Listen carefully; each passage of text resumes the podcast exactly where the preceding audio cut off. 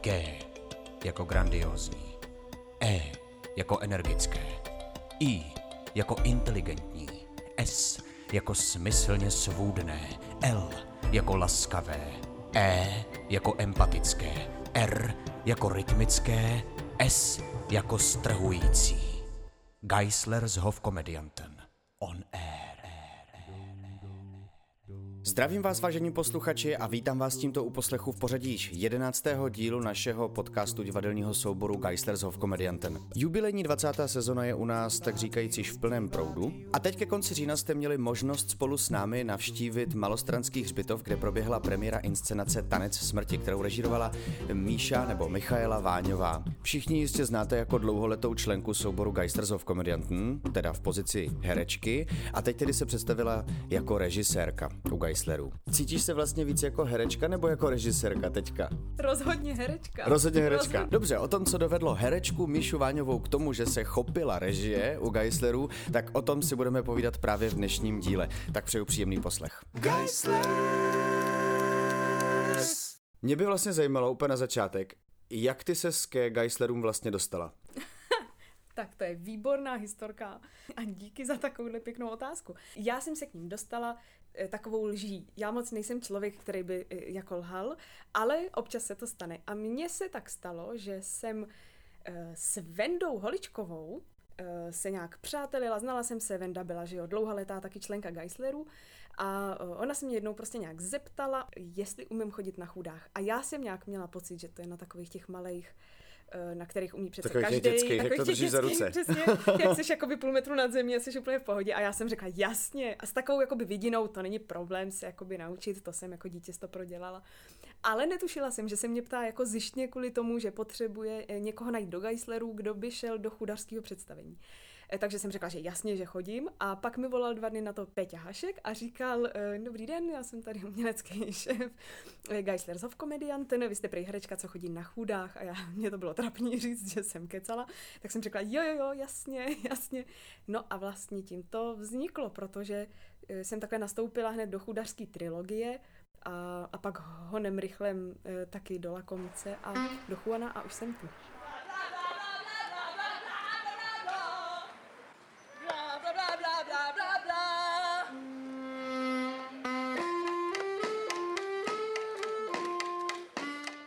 A ty jsi na chudák předtím nikdy nechodila? ne. A měla jsem na to asi týden se naučit. Bylo to fakt dobrodružné. Ještě mě něco osvítilo, že jsem ještě tomu Petrovi do telefonu řekla, je a nemohla bych si je náhodou půjčit, že bych si jako každý chůdy jsou jiný, že bych si jako by vyzkoušela zrovna ten váš typ, což bylo hodně jako prozřetelný. Takže jsem byla ráda, asi za dva dny jsem dostala chůdy k půjčení a pak jsem se teda hodně divila, co to znamená chodit na chudách. A spadla si? Padala si? Ne, to naštěstí ne, ale první dva dny jsem na ně jenom koukala. Vůbec jsem se neodvážila na ně vylíst. A chodila jsem s nima pořád po Praze, eh, jakože už někdy se odvážím a že někde na to vlezu. A potkal mě můj kolega z Minoru, P- Péťa Rajf, a říkal, kam jdeš s těma chudama? Já jsem říkala, no, já se na ně potřebuju naučit a on, tak pojď do divadla, já tě to naučím. Tak první den jsem na to jako vylezla a držela jsem se zuby nechty teda zdi a neudělala jsem ani krok. Ale druhý den, což bylo asi dva dny do té premiéry nebo do, do té zkoušky, na který jsem měla prokázat, že to umím, tak druhý den už jsem nějak byla schopná přejít zkušebnu a pak jsem si řekla, no holka, jako nedá se nic dělat, musíš se s tím mít projít někam ven po ulici nebo do nějakého parku, jako e, nemůžeš dělat hrdinku věčně. No a pak jsem vlastně začala tak chodit a už jsem se rozchodila, chodila jsem po ládví a po kobylisích a už to bylo. A chodíš do dneška takhle po ulicích jako ráda jo, třeba? Jo, moc ráda, Když moc jdeš ráda. projít někdo no, s pejskem, ty si vezmeš chůdy. Já si jdeš... vemu chůdy a jdu, přesně. Hele, a jak je to dlouho? A tohle je, to bude více jak 10 let. Co seš tím pádem o Geisleru? Hmm, jo, jo. jo. A jaký byly ty začátky? Jakože teda po tom, co jsi se uh, tady zalhala, že umíš na chudák, takový Joeyho styl, dostat jo, se do jo, divadla. Přesně, ale přesně. No, no bylo to super, já jsem byla jako hodně překvapená, já jsem hodně rychle vlítla záskokem do spousty, novi, do spousty věcí, které už byly naskoušený a zjistila jsem, že je to ten styl her jako divadla, který mě fakt baví hrát. Já jsem takový mm, vždycky ze začátku introvert, takže pro mě to, že jsem vstoupila do party, která se zná už léta a jsou na sebe všichni naladění, mají svůj specifický styl humoru, tak mi to chvíli trvalo se jako do toho nějak se v tom rozkoukat. Přišlo mi to super, ale nebyla jsem úplně nějak jako necítila jsem se úplně být nějakým středem, ale cítila jsem se hrozně dobře, že jo, protože je to dobrá parta, která jako je taková přijímající, otevřená, tak to bylo super. No a pak jsme jeli na tří týdenní to turné do Ameriky a tam vlastně už to bylo úplně, že, že to tak jako prolomilo veškerý poslední ledy, mám pocit, a to bylo super, takže se to ještě jako takhle doplnilo takovým fakt dobrým zážitkem cestovatelským. Mm-hmm. Ale ty obecně dost ráda cestuješ, že jo? Jo. A radši cestuješ s prací, anebo radši cestuješ jako turista? No, zrovna nedávno jsem o tom přemýšlela, ale asi vlastně klidně i s tou prací, protože když pak jsem někde jako turista jenom, tak si někdy říkám, jako pěkný, vidím hezký věci, ale nějak mi tam někdy chybí. Prostě když ještě zahraješ představení a těm lidem se to líbí a máš pocit, že to něco přineslo a že si fakt tam byl na chvíli součástí té komunity nebo společnosti, to se vlastně nedá pro mě srovnat vůbec. Takže asi mám o něco radši, když můžu cestovat a zároveň přitom buď někde udělat workshop, a nebo právě hrát. Jakoby opřádal mě pavouk tenkou nití, víčkami těžknou tělo, tak mě chce kolébá se, ještě se slzy na mých řasách jemně třpití. A v každé z nich sen, který prožít nestihla jsem, ty slzy tvrdý ty jsi vystudovala původně Pražskou konzervatoř, je to je, tak? Je to tak. A pak si studovala nebo ještě studuješ na Damu? Jo, já jsem po konzervatoři ještě chtěla trochu něco dalšího, abych trochu z jiného směru, kdybych se v tom divadle nechytla, abych měla nějakou zálohu. A tak jsem se rozhodla, že zkusím eh, učitelství prvního stupně. Tak mi přišlo, že to bych mohla zvládnout a šla jsem tam studovat a po třech letech jsem zjistila, že to není moje cesta, že tam nejsem šťastná a tak jsem hledala něco, co by mě zase z té pedagogiky vrátilo trochu blíž k divadlu. A objevila jsem katedru výchovní dramatiky na Damu a tak jsem se tam přihlásila, dostala jsem se tam a vystudovala jsem magistra, teď jsem vlastně na doktorantským a je to ta super cesta, jak propojovat trochu učení a hodně toho divadla. Jasný. A jak ty ses dostala k režírování? To bylo samo sebou, ještě, ještě předtím, než jsi šla na Damu, anebo až vlastně v průběhu ne, toho to studia? Asi až v průběhu studia. To vzniklo docela nenápadně. Jednak v průběhu toho studia jsme dělali hodně svých studentských projektů a z toho nějak vyplynulo, že já jako člověk, který tam přišel z konzervatoře, jsem měla těch divadelních zkušeností asi nejvíc. Takže nějak se tak stalo, že když jsme jednou dělali celoročníkový projekt v Mariši, že třída rozhodla nebo mě požádala, jestli bych to nemohla režírovat. To byla vlastně moje úplně první zkušenost. A já jsem zjistila, že mě to nějak baví, že je to dobrodružná práce a že na rozdíl od toho herce má ten režisér fakt ještě moc uh, měnit atmosféru třeba na té zkoušce. Já jsem takový ten herec, který má rád, když je zkouška od desíti do dvou, že jako začne v deset. Jo, to o tebe víme, no. Hlavně herci, co s tebou zkoušeli z Geisleru, to vědí. No, milovali to. a mě to vždycky jako štve, že jako herečku. A říkala, a zjistila jsem, že když jsem režisér, že to záleží na mě, jestli se fakt začne v deset a skončí ve dvě. Že se to třeba nepřetahuje o hodinu, nebo že se neskouší v noci a podobně. Jasně. a tak uh, jsem zjistila, že, že to je taky fajn si tohle zažít. A pak jsem hned dostala nabídku, která s tím trochu souvisela, protože uh, v Minoru jsem taky vedoucí vzdělávacích programů, takže tam vymýšlím různý doprovodní programy pro školy, pro rodiny a tak. A chtěli jsme tam udělat divadlo Fórum, jako takový specifický, jako specifický styl představení, který je trochu vzdělávací. A nějak to tak vyplynulo, že by bylo dobrý, kdybych to mohla dělat já, protože jsem se s tou formou setkala právě během studia na DAMu. A tak jsem začala režírovat tam i to. No a pak Možná to ještě zkus trochu představit. Divadlo Fórum, co to hmm, znamená? Divadlo Fórum, tak to je taková specialita, která vznikla v 70. letech eh, v Brazílii. Vytvořil ji Augusto Boal, který cítil, že politická situace, která tehdy v Brazílii byla, že už je neúnosná a že by bylo dobrý, aby lidi sami byli aktivní v tom, aby čelili tomu útlaku. A tak vymyslel, ovlivněný ještě pedagogikou Paulo Freira, vymyslel, že by se dalo dělat divadlo, který by jako burcovalo zevnitř, aktivizovalo by diváky k tomu, aby sami šli a jednali. Takže se svojí skupinou taky jezdil po Brazílii, eh, vždycky přijeli do nějaké vesnice, zjistili tam, co je takový palčivý téma nějakého útlaku, co tam ty lidi prožívají a se svojí hereckou skupinou naskoušeli kratoučký představení, fakt to má třeba 15 minut, 20 minut. A na konci toho týdne to tam zahráli No a to představení je specifický v tom, že ukazuje nějaký jako zrod toho útlaku. Že na začátku je všechno v pohodě, mm-hmm. pak se tam něco začne kazit a dopadne to hodně blbě. Když to děláme v divadle pro děti, tak to je tak, že třeba hrdina uteče z domova nebo ho někdo někde zmlátí. Že to je fakt vlastně hodně vážný na konci. A je to právě proto, aby ty diváci, kteří na to koukají, aby měli na konci to pnutí, takhle to nemůže dopadnout přece. My potřebujeme ten dobrý konec. A ta Technika divadla Forum spočívá v tom, že po tomhle představení se s dětma povídá, nebo s těma divákama a říká se, myslíte, že tam byla nějaká situace někde v tom příběhu, že se tam mohlo něco udělat jinak? Nebo mohl, někdo asi. Nebo někdo, jasně. A pak se začíná jako rozkódovávat, který ty situace by se daly nějak změnit. Ty situace se potom znova hrajou a do těch situací pak diváci vstupují. Takže pak zatleskají, no, tlesknou, řeknou stop, Joker, což je takový jako moderátor mezi těma hercema a těma divákama, říká, proč jste to teď zastavili, co se vám tam nelíbilo, nebo co měl udělat ten náš protagonista. A oni říkají, no já myslím, že by měl říct, neříkej mi to, mně se to nelíbí. A v tu chvíli si jde ten divák vyměnit s tím hercem, protagonistou roli a ten divák vlastně tu situaci hraje s těma ostatníma hercema znova a snaží se tu situaci zvrátit. Najít jakoby jinou strategii, která způsobí, že to pak nedopadne tak blbě.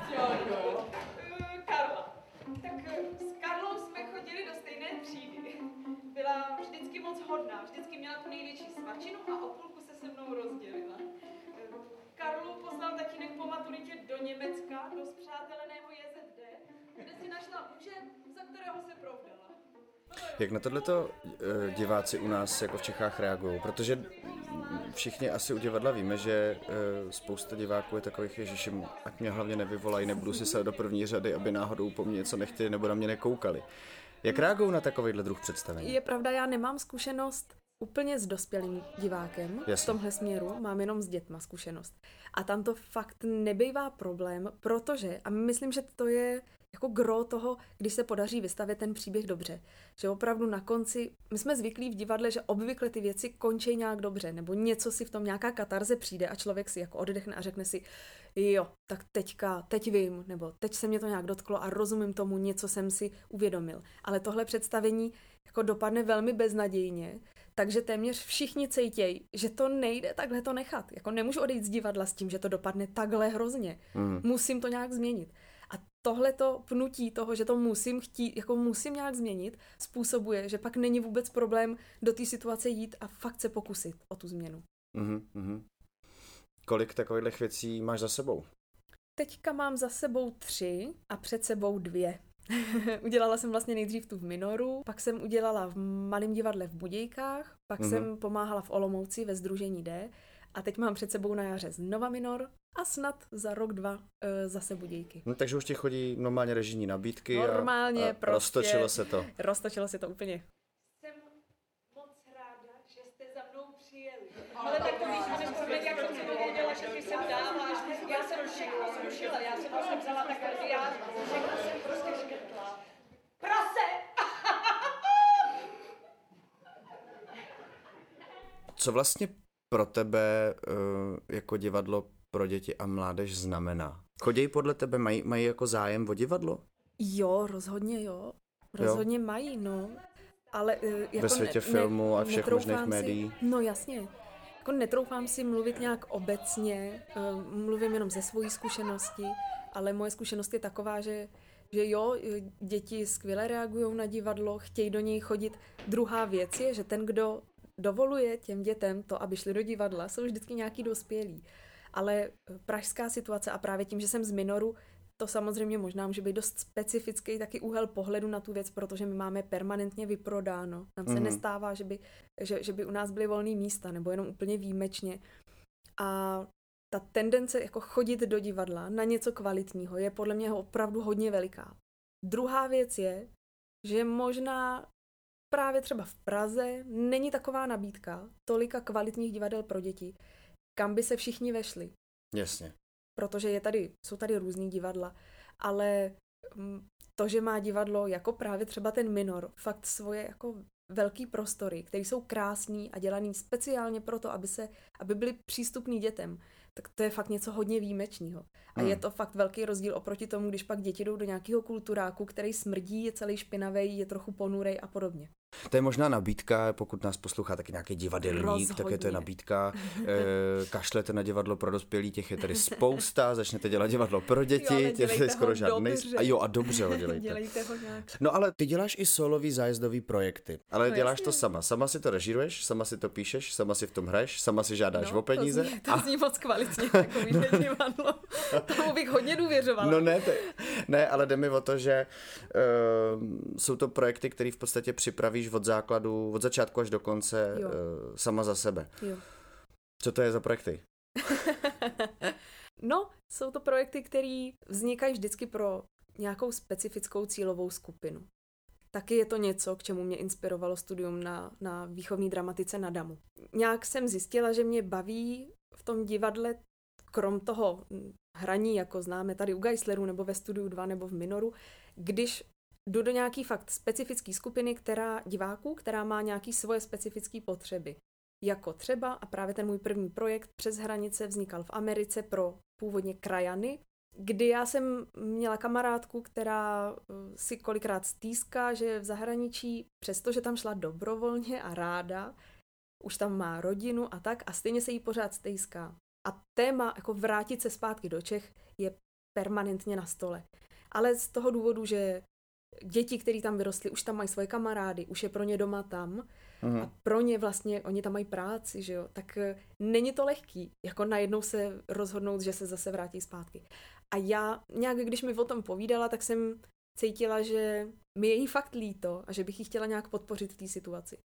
No tak jsem se rozhodla, že zkusím najít nějaký téma, který by povídalo, vyprávělo o odloučení od domova. Taky problematický je, že ty rodiče se dost často třeba cítí jako blbě za to, že se jim stejská a nechtějí to komunikovat s těma dětma. Kor, když vidí, že ty děti jsou doma tam, ale pro ně, pro ty velký je doma třeba tady v Čechách. A že tohle představení jsem si říkala, by jim mohlo pomoct jako trochu otevřít to téma, třeba ho fakt vykomunikovat, aby se jim trochu ulevilo. A tak jsem jela do Ameriky na dva měsíce Uh, udělala jsem si takovou individuální stáž a tam jsem si právě tak jako hledala a našla jsem si téma kindertransportu a inspirovala jsem se příběhy dětí Nikolase Vintna. No mm. a vytvořila jsem si tam takový pojezdový, takový jednoduchý, prostě krátký, půlhodinový uh, solový představení, který jsem tam potom hrála pro krajany, ale i pro místňáky, protože mě zajímalo, co, co by i místní na to řekli. Hrála jsi to v češtině pro místňáky, nebo jsi to hrála pro ty místňáky v angličtině? No, hrála jsem to právě v češtině. Aha. Já jsem to totiž trochu spojila s takovým výzkumem zase, jo, katedra výchovní dramatiky. Měli jsme za úkol zrovna v tom semestru udělat nějaký výzkum cvičně a já jsem si říkala, no co já tady budu dělat cvičně nějaký výzkum, který mi je úplně na nic. Budu dělat něco, co má nějaký smysl, že jo. No tak jsem se rozhodla, že bych mohla to představení, když už ho budu mít hotový a bude v češtině, hrát pro diváky, co česky nemluvějí, a že bych mohla zkoumat, jestli tomu rozumějí. Což se ukázalo jako hodně chytrý a hodně šikovný. Zvlášť, když je to v tématu, který mluví o tom, že ty děti že jo, z Čech odjeli těma vlakama jako do Británie a nemluvili česky, e, nemluvili anglicky. Takže pro ně to, že přijeli najednou do Británie, do cizí země, kde vůbec nikomu nerozuměli, je hrozně dobrý startovací místo pro takovýhle představení. Takže já začínám to představení tím, že vystupuju z vlaku a v češtině mluvím na ty diváky, co mi nerozumějí a prosím je o pomoc, eh, ptám se jich na nějaký rady a oni na mě nejdřív koukají, že jo, vůbec nevědí, která by je a postupně zjišťují, že mi vlastně rozumějí a začíná probíhat nějaký divadelní dialog a, a pak se odvíjí celý příběh, no a já se jich pak vždycky ptám, co z toho jakoby pochopili, jestli tam mají nějaké nejasnosti. A Takže jsi prostě klasický Čech na dovolení, který se domluvá rukama, nohama, no, s místňákama o tom, kam má jít. No, jo, přesně, vidíš. tak divadlový, divadlo, jo, no. ruce, nohy, všechno, mimika. Dobrý. Zahledla jsem vás oknem, pane.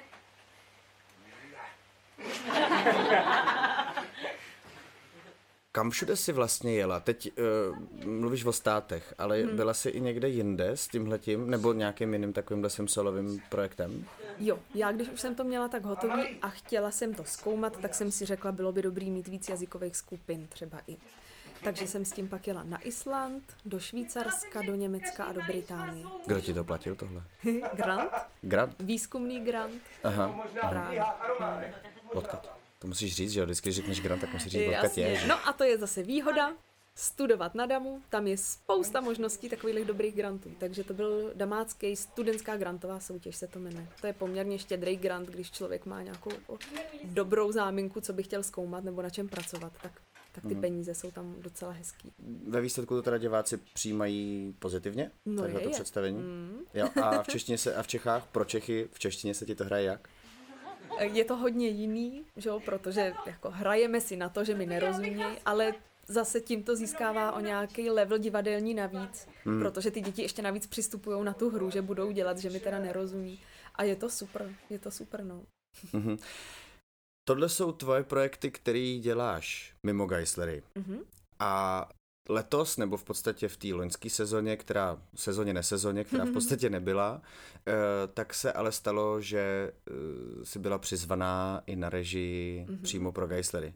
Jak se to stalo? Uh, no, tak to... Já Ještě v nevím, sezóně, která nebyla. Já nevím, jaká by byla verze Petra, jo, Haška. Ale moje verze je tahle. Vzniklo to vlastně Taky trošku- si lhala, Míšo, vlastně, jako u toho ne, to nějak. jsem nelhala, ale bylo to trošku omylem. Já jsem totiž chtěla dělat úplně něco jiného. My jsme v té nesezóně dernierovali krabata. Rozhodli Ano. jsme se, že to skončí.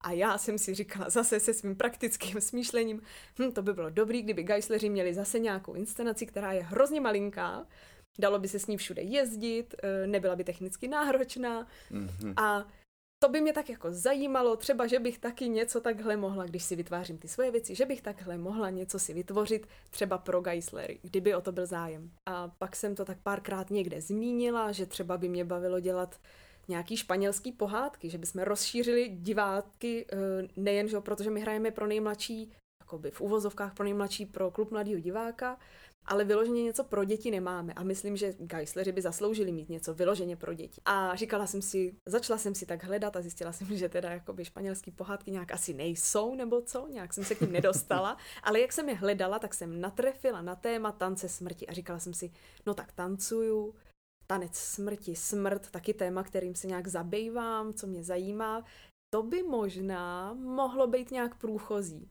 jo. A to Španělsko v tom taky hrálo nějakou roli, takže jsem si říkala, to by se dalo vlastně spojit, udělat si takový jako malinký projekt, jeden, dva herci o tanci smrti. No a nějak jsem to na- navrhla Péťovi, to jsme byli ale e, trochu opilí oba dva a on říkal, to je výborný nápad, jasně, tak jo, uděláme tanec smrti. A než jsem nějak se stačila rozkoukat během toho samého večera, tak z toho najednou bylo a bude v tom pět herců a, a budou to dělat geisleři a bude to venkovní představení a budeme to hrát teďka, teď to hned naskoušíme. A já jsem vlastně říkala, no tak jo, to je super nápad. A myslela jsem si, že to je takový to plkání, že jo, opilecký plkání, který jako všichni zapomenou a nebereme to vážně. No ale mě asi za týden právě volala Kačka Bohadlová a říkala, Míšo, mluvila jsem s Péťou o tom tvým nápadu, to je bezvadný, tak si promysli herce a um, nějak se na to sejdeme a domluvíme to. No, a v tu chvíli jsem teda pochopila, že se to asi myslí vážně, a že, že to asi znamená, jo, a ještě mi samozřejmě řekla, a budeš to režírovat, že jo. Jsem říkala, no, tak to je výzva, teda. A to teda už není divadlo fórum, a už to Ne. není ani solový projekt, který si Ne. napíšeš, vygrantuješ a celý vyřešíš sama. Právě. Tady už jsou další lidi v tom namíchaný. Právě, a najednou Takže- máš zodpovědnost vůči spoustě dalším lidem, že jo. No, no, no, vůči lidem, vůči tomu souboru, že ta nějaká značka taky, že jo? No právě. A, Kvality. No, kvality. No. Kvality. No, velký kvality. Jingle Geisler. Jo, a pak se nějak, já už si nepamatuju pak, eh, jako, jak to bylo složitý, nebo co, co se tam všechno jakoby stalo mezi tím nápadem a mezi tou realizací, ale pak se nějak stalo, že jsme teda dali dohromady tým a začali jsme zkoušet. Ano. A začali jste zkoušet představení s názvem teda Tanec smrti. Ano, Jo, je v tom teda pět herců. je v tom pět herců. Hraje se to teda venku. Jo, to jsem si říkala, že když jako to teda tanec smrti a tak a kuks a pak jsem nějak do toho tématu začala pronikat a říkala jsem si, kde by tak nejlíp šlo vlastně ukázat to téma toho, co ty tance smrti vlastně říkají, že jo, to eh, pamatuj na ten život a buď vědomý v tom svém životě, užívej si ho, jak nejlíp to jde, ale buď si vědomý zároveň té smrtelnosti.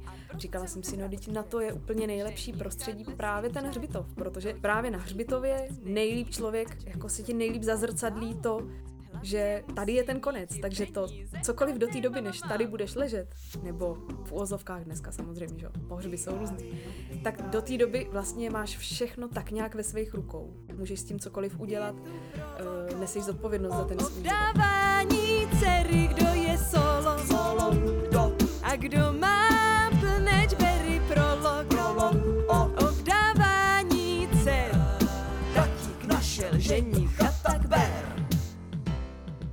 Takže jsem si říkala, to by bylo super hrát to na hřbitově. Jak náročný je domluvat ty hřbitovy? Tak na to by asi líp odpověděla produkce. My jsme si tady našli v Praze malostranský hřbitov, což je takový ten na Bertramce, zastávku od Anděla. A e, poprosili jsme je úplně přesně, nevím, jak to samozřejmě probíhalo to domlouvání, ale vím, že byli poměrně vstřícní a vlastně s tím vůbec nemají problém, že tam budeme hrát. Taky to není teda úplně aktivní hřbitov, myslím, že na hřbitově, kde normální běžný provoz, by to asi bylo složitější. No, tak ten hřbitov na Bertramce, jestli to je ten No. samej, tak to je ten No. morovej hřbitov, že jo? No, No, no, ta epidemie, k epidemii, hele. No právě, když jo, když o tom to je, ale to i ten tanec smrti vlastně tak trochu měl, že jo, v tom tématu jako právě uh, právě, že to největší, že to umírání, pohřbívání, to všechno byly ty morový rány, no, takže n- není náhoda, že tohle vznikalo v jiné sezóně. A premiérovali jste to tedy 18. října na tom malostranském hřbitově. A mě by teďka zajímalo, když to budete hrát uh, opakovaně v Praze, když se bude v Praze reprízovat, tak se to bude hrát zase tam na tom hřbitově, nebo se počítá s tím, že se to bude měnit to místo? Jo, když se bude hrát v Praze, tak tam, nebo uvidíme, třeba zkusíme najít ještě kontakty na nějaký jiný hřbitovy, kde by nás nechali s tímhle jucháním smrťáckým, ale jinak to hrajeme, nebo jsme schopni hrát kdekoliv na hřbitově, nebo třeba v místech, kde hřbitovy dřív byly, nebo který jsou nějak úzce se hřbitovama spojený. Mhm, mhm, mhm. Jakoby tematicky bych ještě doplnila, že nám jde o to, jako vzpomenout na ty, nebo zvědomit ty radosti života. Vlastně celý je to taková jako promo akce životních radostí, která tam má jenom ten, jako takový ten ocas toho, že to, že si teďka užívám život a že mám rád adrenalinové sporty a že dělám tohle a že dělám tamhle to, může sebou nést i to riziko, že to teda tím třeba skončí trochu dřív. Ale jako je to eh, na to hledání toho, co teda s tím životem, abych ho prožil nějak jako ve svý, jako ke svý spokojenosti. Abych, až potom přijde ten poslední den, jestli to bude den, aby prostě až se to jako nachýlí, aby člověk nelitoval toho, jak žil. A jak to je koncipovaný? A jak je to koncipovaný? Teda nedělej nám spoiler, No právě, ale teď to musím promyslet, abych nic neprokecla. No je to, já myslím, že nej, nejlíp eh, právě to vystihuje to slovo promo akce. Je to taková promo akce klubu Přátel Žehu, eh, který se snaží šířit tu myšlenku toho jako dobrýho života, eh, nějakého jako uvědomělého a smířeného umírání a jsou tam písničky o smrti a umírání. hm, kdo je dělal ty A ty písničky? písničky dělal, pozor jo, Marek Doubrava. A, A to je pecka, protože to jsou všechno čtyřhlasy, trojhlasy. Jsou Mhm. to folklorní písně, protože to pro mě bylo důležitý, protože tanec smrti jsme zvolili jenom jako téma. Inspirovali jsme se kresbama z fresek, které jsou v hlavní chodbě v Kuksu a e, z toho vlastně jsme to pak nějak začali dávat dohromady, ale velkou inspirací bylo i to folklorní pojetí, nebo folklorní, no takový to jako lidový pojetí té smrti, toho umírání, těch rituálů pohřebních a podobně. A protože Marek Doubrava je na lidovky a na jejich úpravy specialista a je výborný, tak jsme oslovili zrovna jeho. uh-huh, uh-huh. Jsou tam jenom český lidovky, nebo používáte i třeba nějaký nečeský lidovky? Jako třeba moravský, myslíš? Myslím tím třeba spíš Nebo zahraniční? Rumunsko, no Ne, zahraniční, jenom Maďarsko český. třeba. Nebo jenom tak. český. Máme to vlastně če- celý dáno do hodně českých podmínek. Hm. Hrajete tam taky na nějaký nástroje? A hrajeme i na nástroje. Využili jsme a zrecyklovali jsme melodičky, které kdysi v Geislerech byly v Romeovi a Julii. Ty si tam teďka zahrajou. Kde jsi teda taky hrála? Kde jsem taky hrála. Výborně, a to je to představení, kde já jsem mimochodem Míšu viděl úplně poprvé. A to je to představení, kde si pak hrál Romeo. no jo, vlastně, ale to bych sem netahal. a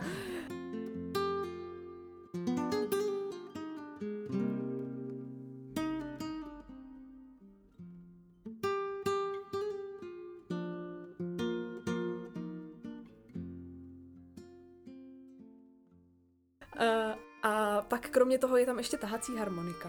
Na tu hraje Šimon Dohnálek. Jsou to vlastně dechový nástroje, já to teda tomu říkám dechový, protože jsou prostě vzdušný, proto dechový. Mm. A protože ten nádech s tím výdechem jsou s tím životem a smrtí hodně spojený, tak mm. nám to mhm. přišlo výhodný zrovna tohle použít. No, já nevím, jak vy, já jsem teda nalazený. Hurá! já bych jako na to hnedka zašel. Uh, o černý humor tam asi nebude nouze, předpokládám. No tak samozřejmě jsme gajsleři, že jo? no ale říkala jsi, že jsi se uh, tématem smrti, že to je taky trochu tvoje téma. Hmm. Uh, já nevím, jak moc se přesně ptát, abych se nedotkl nějakého citlivého tématu, ale... jako, jo, takhle.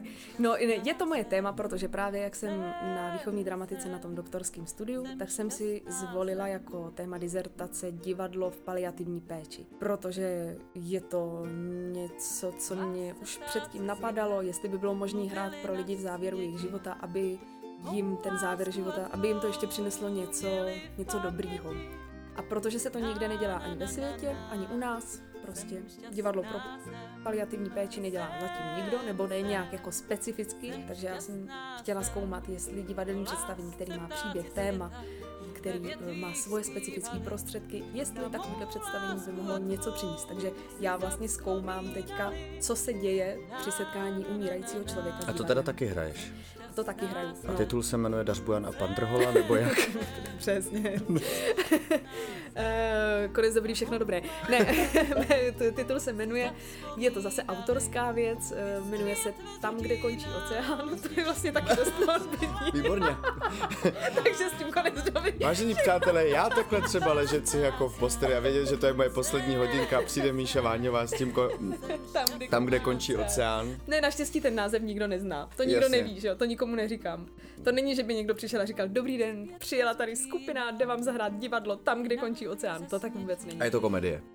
Je to v radostném duchu, je to taková vlastně pohádka s nějakým hlubším přesahem a každý ten pacient podle toho, v jakým je stavu, kam, kam až si to chce pustit, tak tam si to pustí.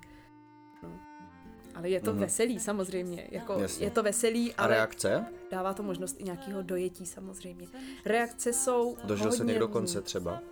Zatím všichni, teďka jsem jako by se takhle zamyslela, ne protože by se někdo nedožil, ale že zrovna teďka mám jednu zkušenost uh, poslední, z posledních týdnů, vlastně před 14 dny, kdy jsem hrála paní, která už vlastně to byly opravdu ty její poslední hodiny života. Tak jenom proto jsem se takhle teďka zastavila nebo zasekla v té výpovědi. Ale jaký je to pocit, promiň mi, jaký no. je tohle pocit hrát s vědomím toho, že tomu člověku v podstatě je to asi jedno z třeba z posledních věcí, který v životě mm. zažije. Mm. No, je to hodně silný každopádně pocit. Je tam hodně emocí dohromady, určitě. Někdy prostě chodím za pacienty, kteří jsou už totálně třeba rezignovaný. Jo, já chodím do nemocnice, do jedné, nebo teďka přibírám ještě druhou, chodím k Boromejkám pod Petřínem a tam jsou fakt pacienti, kteří eh, tím, že jsou v paliativní péči, tak už se vědí, že už se neuzdravějí a někteří jsou jako v situaci, kdy už třeba nemají ani rodinu, to byl případ právě téhle poslední paní, která jako v té nemocnici je a je tam úplně sama a vlastně čeká na tu smrt. A některý ty pacienti... A přijdeš a někdo, ty. A přijdu já. Což ale ty se směješ, ale už se mi jednou stalo. Je, tak to musím říct. Jednou se mi stalo. Já vždycky totiž, když přicházím, tak já zaklepu na dveře. A brousím kosu. A, a říkám, a říkám uh, dobrý den, můžu dál, že jo? A teď se ozve většinou, že jo? Ano, pojďte. A já říkám, dobrý den, já jsem Míša, já jsem vám přišla zahrát divadlo. A stalo se mi, že jsem zaklepala a řekla jsem, dobrý den, můžu dál. A ozvalo se, ano, ano. A já jsem vešla a říkala jsem, dobrý den, já jsem Míša, budu vám hrát divadlo ne, ne. A já jsem říkala, je, nechcete, abych vám hrála divadlo. A ta paní říkala, ne, ale to, to jo, ale já jsem, promiňte, já jsem si myslela, že už přišla ta zubatá. A já, tak jsme se pak na sebe jako chvilku podívali, obě dvě, myslím, jsme byli stejně překvapení, pak jsme se hrozně rozesmáli. Ona se mi pak ještě hrozně omlouvala a říkala, promiňte, ale já jsem, já už fakt jakoby čekám, ona říká, já nevím, co dělám špatně, já už fakt čekám, kdy to přijde. Já už jsem jakoby doufala, že to už je ono. Takže se může stát i něco takového.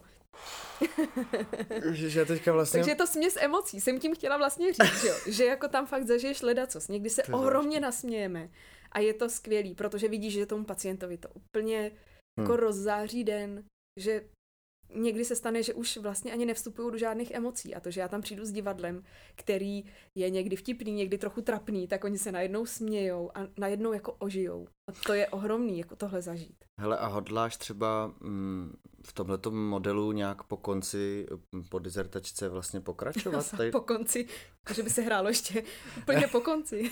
ne, to, to, to ne, to už jsou pohřební řečníci. to, ale... to je pravda. No já jsem vlastně jednou, i to mi připomnělo, když jsem měla hrát premiéru, zaskakovala jsem v Andromache, tady u Geislerů. Jenom jednou snad jsem to hrála.